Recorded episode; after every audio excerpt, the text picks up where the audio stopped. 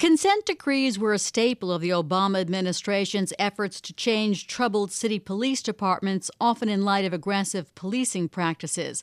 But Attorney General Jeff Sessions has made it clear he's no fan of consent decrees.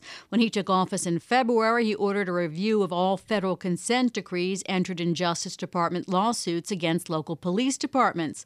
And in early April, he tried to delay the implementation of the consent decree reached with the city of Baltimore by the Obama era Justice Department, but a federal judge shot down the request and approved the consent decree.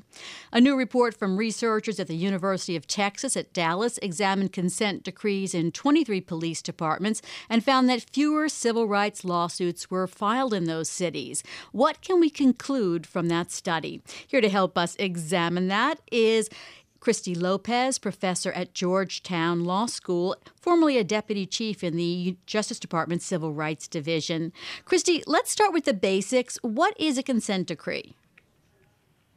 Good afternoon. A, a, consent decree is, is simply an order that has the backing of a federal judge um, that requires a police department to make a set of changes to address allegations that they're violating the law. Were you involved with negotiating consent decrees when you were at the Department of Justice?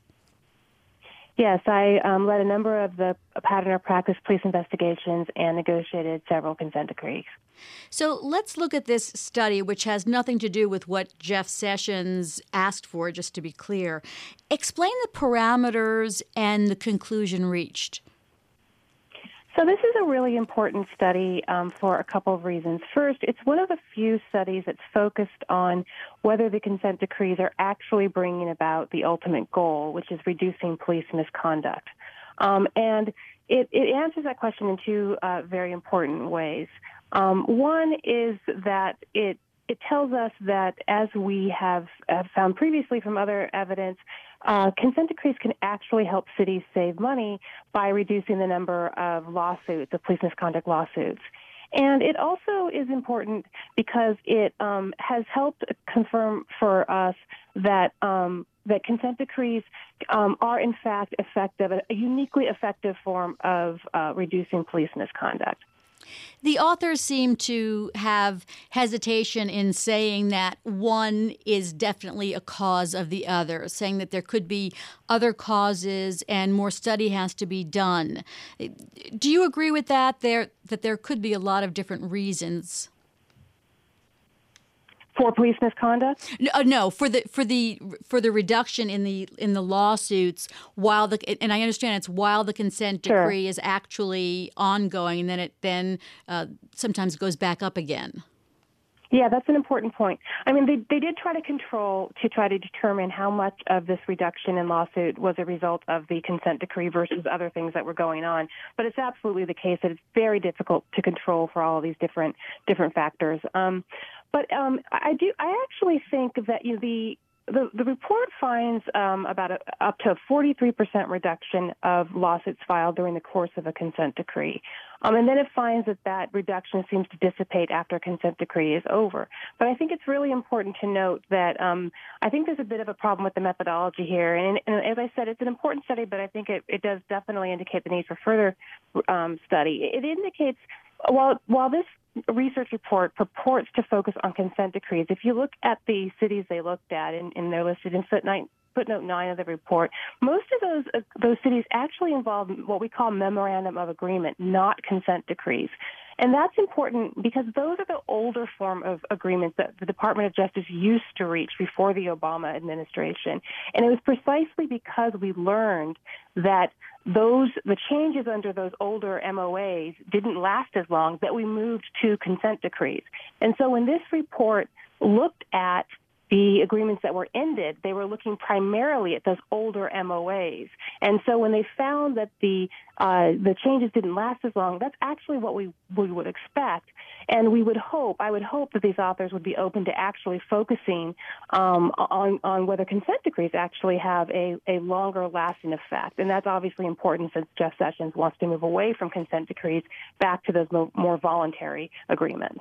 Is there any evidence for what Sessions has said that heavy scrutiny of police in recent years had made, has made officers less aggressive, leading to a rise in crime in cities like Chicago, and, and also saying that the decrees reduce the, the morale of police officers. So there has been a little bit of study into that, and there is not a lot. There is very little evidence to support what he says, and and what there what evidence there is is, is hardly conclusive, and there's there's more evidence to, to that is the opposite of that.